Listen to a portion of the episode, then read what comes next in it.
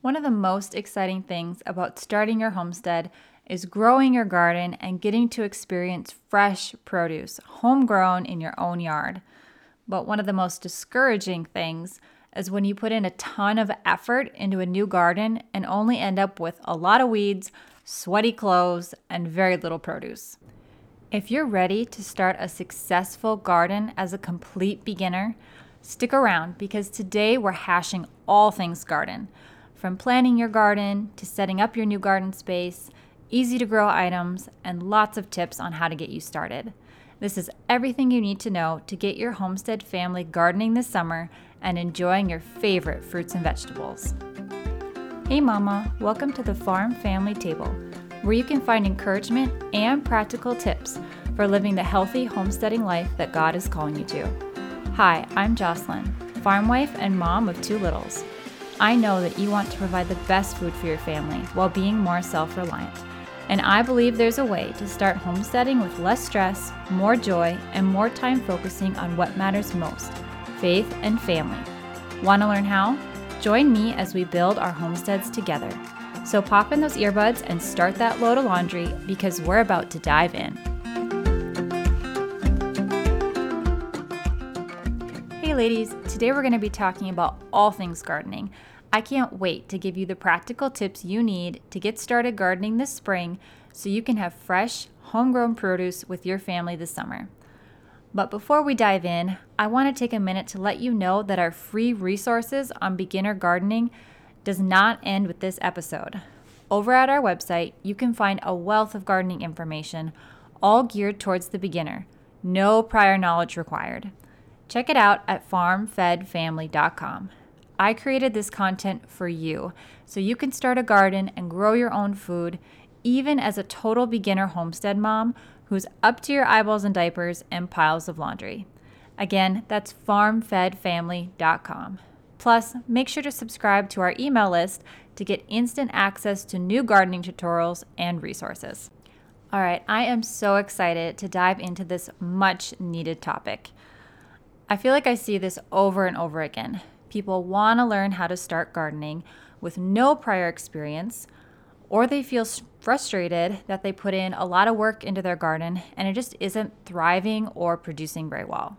So, today I want to lay the groundwork for you to have a successful garden this summer, one that will actually feed your family and give you the satisfaction of being able to produce your own food. And as we talk about this topic today, I want you to know that this is not coming from a place of extreme expertise.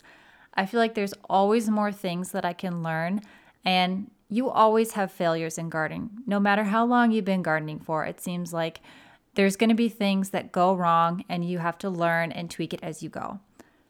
I grew up with a garden. I've always had a garden, other than when I was living in the city for college. But even then, I had some window herbs. So don't let anyone tell you that you can't garden because even if you're in an apartment, you can find a way. It just has to be small. But as soon as I was able to get into a house, I put in a garden. And I was renting a house at the time, and my landlords were so kind. They let me till up the backyard to grow my garden. And that was the first garden that I had by myself with no help. And that was definitely a big learning experience. I had my fair share of garden failures. I remember I planted potatoes. Well, I was there two years. The first year I planted potatoes, they were very small. I think I got about a dozen potatoes that were about the size of golf balls. Then the second year that I tried to grow potatoes there, they were completely devoured by potato bugs. I remember my carrots never came up, and my squash, my buttercup squash, actually did pretty well, but it totally abandoned the garden and just started spreading out onto my lawn. And I remember I would have to mow around it because I wanted to save this squash plant so much.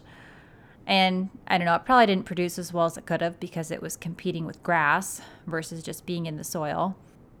But all that to say, you learn as you go. It happens, it's a process. Don't stay stuck in little failures along the way. A good gardener has to live by the saying, fail upwards. When you try something, you have a big failure, you brush it off, you take notes for next year, and it leads to change. So I really want your takeaway from listening to this episode today to be start small in some capacity and really focus on being effort based versus results based. So, what that means is, I want you to make it your goal to start a garden that's a realistic size. So, we're not going to get crazy and elaborate right off the bat. Find something that's a reasonable workload for your family for the season you're in. And if you've never gardened before, that's why I say start small because gardening is a lot of work. And that's something that you don't realize until you're in it, especially if you're having to water it every day, especially if you have a lot of weeds in your garden. It takes a lot of effort. So know the season you're in. If you have little kids or young babies and you're in this yourself, you don't necessarily have help from your spouse or a family member to help you care for that garden all summer, start small. Be realistic. Do your best, and no matter how it does, celebrate your efforts and learn from your mistakes. I'll try not to sound like a broken record today, talking about start small, only do a little bit to start with. But I think that's so important because people get this idea that they want to be able to grow all the food for their family right off the bat. And it's just not going to happen. It's too much work. There's too much of a learning curve there. And especially if you don't have other people or really the help to back you up with it. So I just want to put a little bit of a realistic perspective on gardening before we go any further. So, in this episode, we're going to be starting at the very beginning and going over the basics of what you need to know to get started gardening. So, you're definitely going to want to grab a paper and pen to take some notes, and let's jump in. So, the first thing I want to talk about is planning your garden. So, I know I've kind of already talked about this, but when you're first starting, in a lot of ways, less is more. So, when you're thinking about what you're going to plant in your garden, think about what is your family actually like. So you can kind of get carried away with lots of dreams for your garden, but then at the end of that, when you actually have all that produce, is your family going to eat it? Are you really going to use it?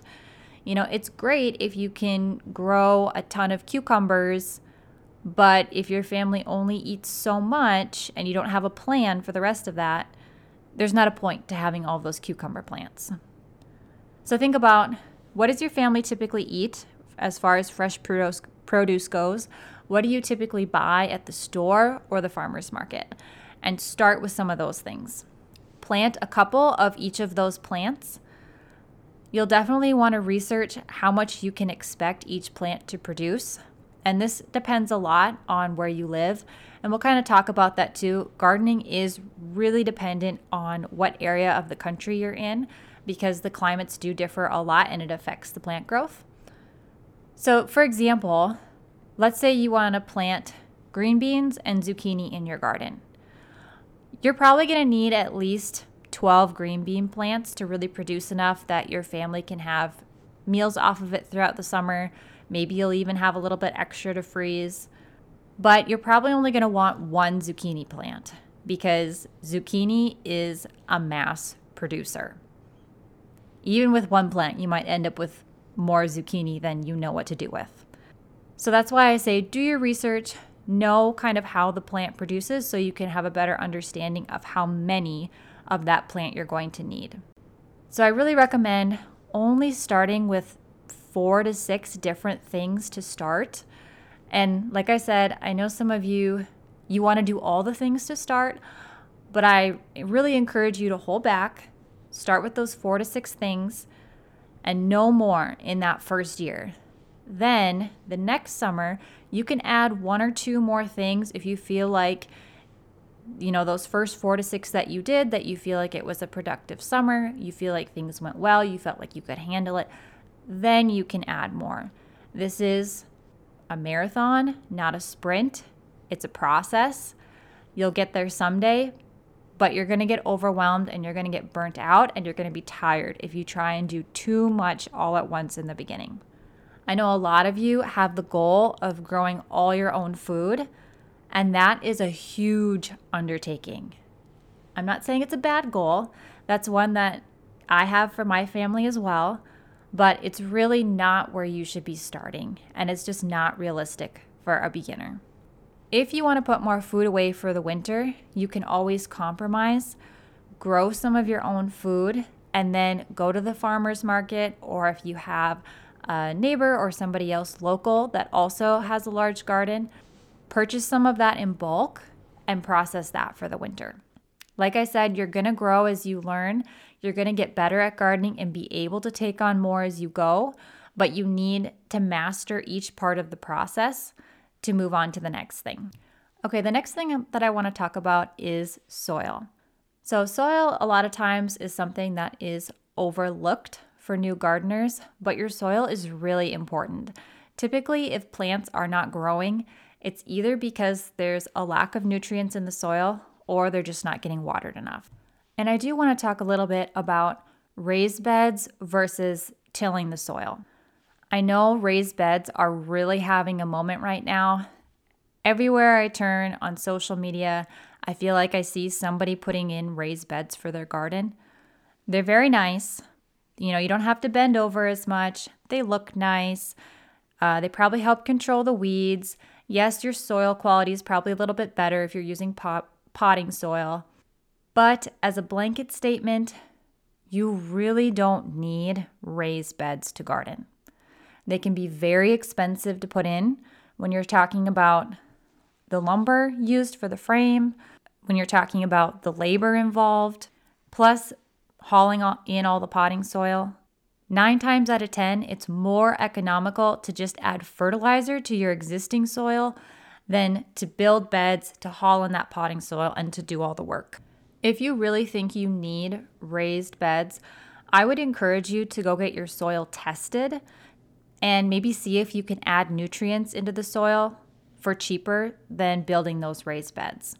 And just another note about soil another question that I see pop up a lot is Do I need to add compost to my soil? Now, compost is wonderful. You know, it's a good way to use your kitchen scraps, it's great nutrients to add back into the soil.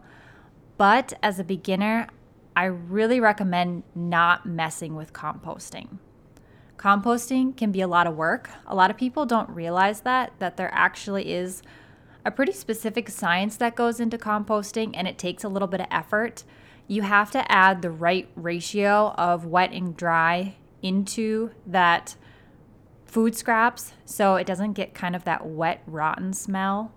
And that could be anything from sawdust, um, dry leaves, really anything that's a dry organic product. And then you have to stir it often. So they do make products that can help with this. You know, I've seen the big drums with the crank on them that can help you stir it a little bit easier. But again, those are expensive too. And you still have to do the work of making sure you're adding enough dry to the wet food scraps.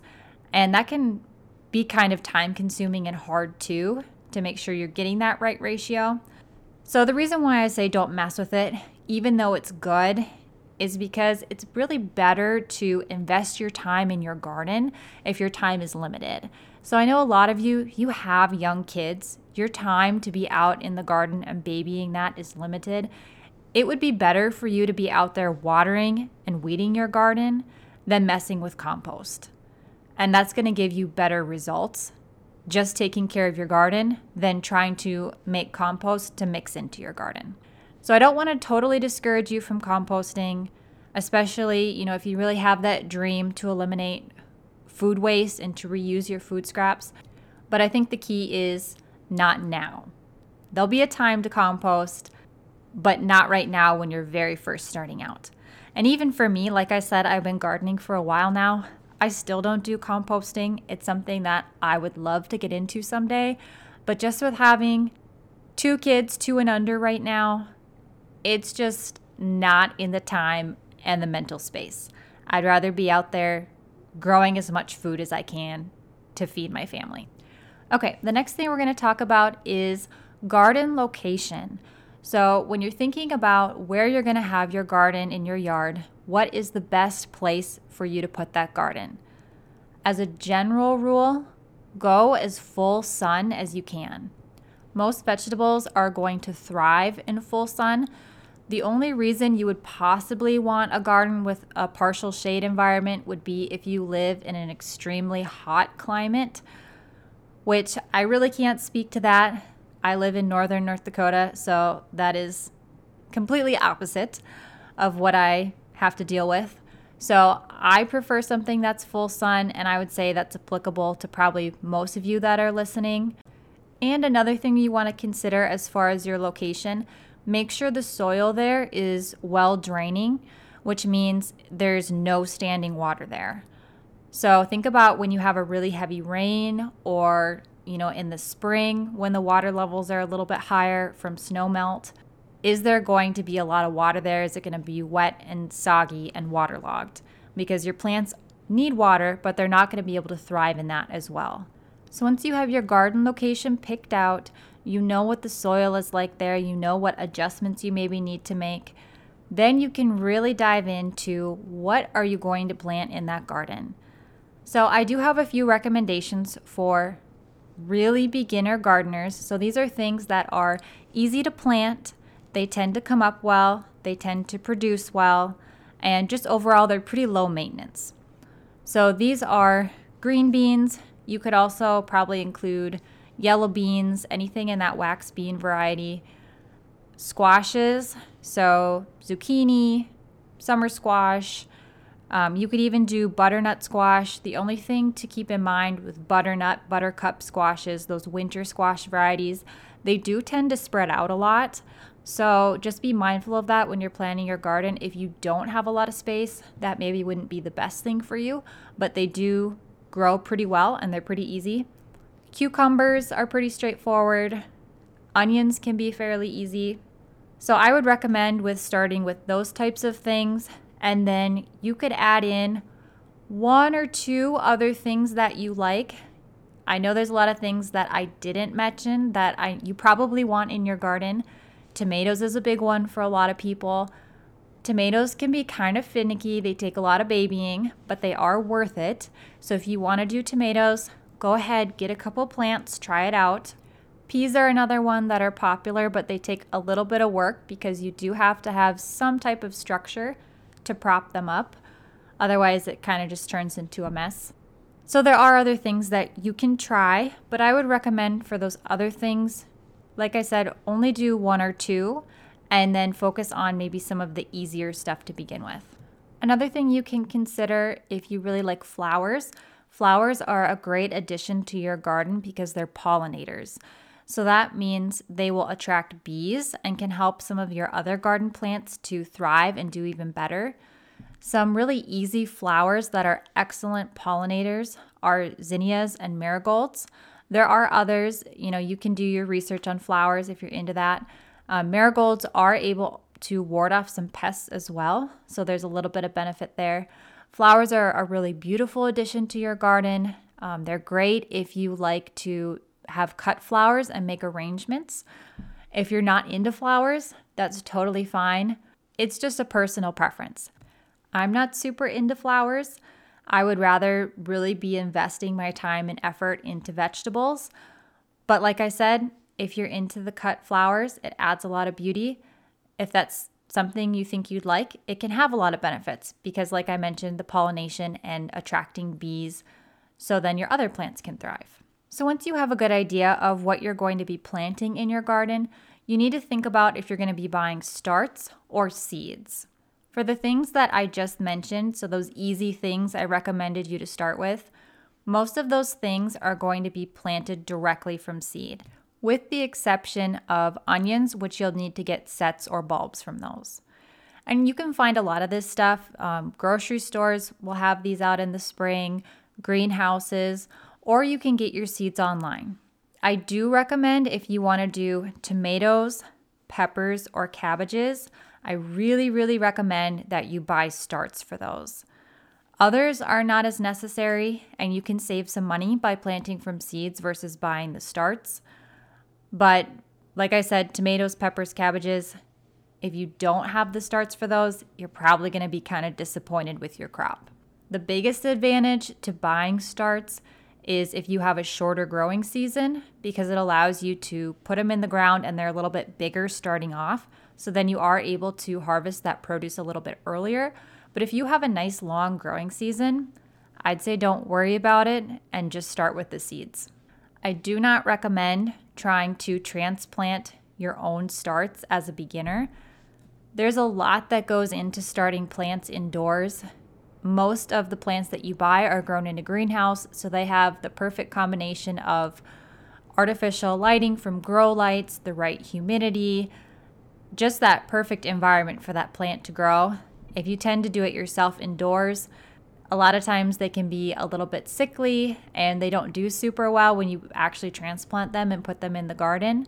So save yourself the headache, just buy them. If you want to get into transplanting later and you know, really work on doing your own starts, that's something you can work up towards. But you're going to have to kind of be babying them and really doing a lot to work on plant health. So that's why I recommend it's not a good place to start for a beginner. I've also heard people question about if you can start plants from scraps from foods from the grocery store. So, for example, I've seen this on social media a lot where you just take the bottom of the celery stalk and chop it off and put it in the ground and it grows a celery plant.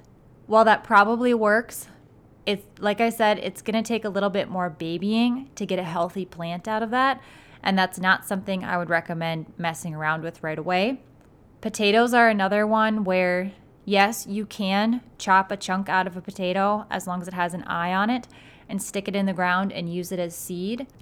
But most potatoes that you're buying at the grocery store have been sprayed to prevent sprouting so that it will last longer for you as the consumer.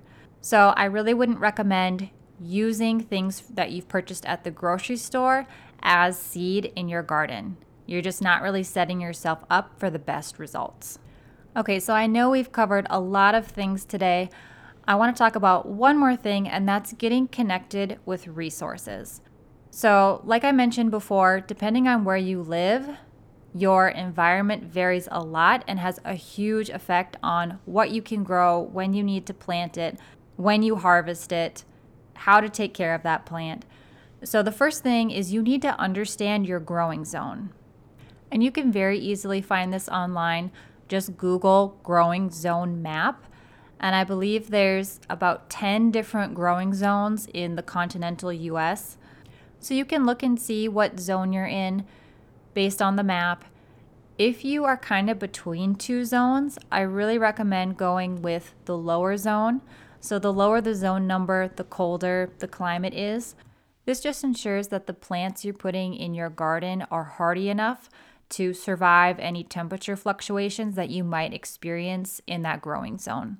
And each part of the country is so different as far as plants that you can grow and just the timing of those plants. You know, if you're further south, you can start really early in the spring. You have a much larger growing season. So it's important to look up info for your area. And one resource that I really recommend using is just your state university extension office. They have a lot of really good research that they put out, and usually you'll have an agent that is local to you that you can even call and ask questions. If you're not sure about something, they can kind of guide you in the right direction um, and even give you advice if your plants seem like they have disease or they're just not doing well over the summer. So, I want to leave you today with some really practical action steps that you can take in planning your garden for this spring. So, number one, if you don't already have a garden space, I want you to map it out. Think about where this garden is going to go, choose a location. I want you to evaluate the soil quality in that location. Be prepared to make adjustments as necessary. So that means if you need to add a little bit of nutrients to the soil before you plant your garden, think about what you're going to add for fertilizer. Only do raised beds if you really need to. So that's where that evaluation piece comes in Can you get by with adding some nutrients to that soil, or do you really need those raised beds? Number two, you're going to plan what you want to grow in that space. You're going to do a moderate number of plants, that means only four to six different crops, and you're going to choose easy things to start and maybe one thing that is a little bit more challenging, but you really want to grow it and you're willing to baby it over the summer. Decide where you're going to purchase your seeds and starts. And look for resources in your area that you can use for specific planting guides. Get more info on gardening in your location and maybe even call your local extension office with some questions. And remember, start small, grow as you go, and see your effort, not your outcome, as success for your garden. Okay, ladies, I hope you found today's episode super helpful in planning and preparing for your new garden this spring. Make sure to follow through and get started on those action steps because time flies and your garden is going to be ready to go before you know it. Thanks for joining me today. I can't wait to see you next week. I hope you loved today's episode. I pray that you leave this episode encouraged in Christ and equipped with practical knowledge for your homestead. If that's you, will you take 30 seconds right now to leave a written review on Apple Podcasts? Your review blesses me so much and helps other mamas find this podcast and start their homesteading journey. Thanks for joining me. I can't wait to talk to you next week.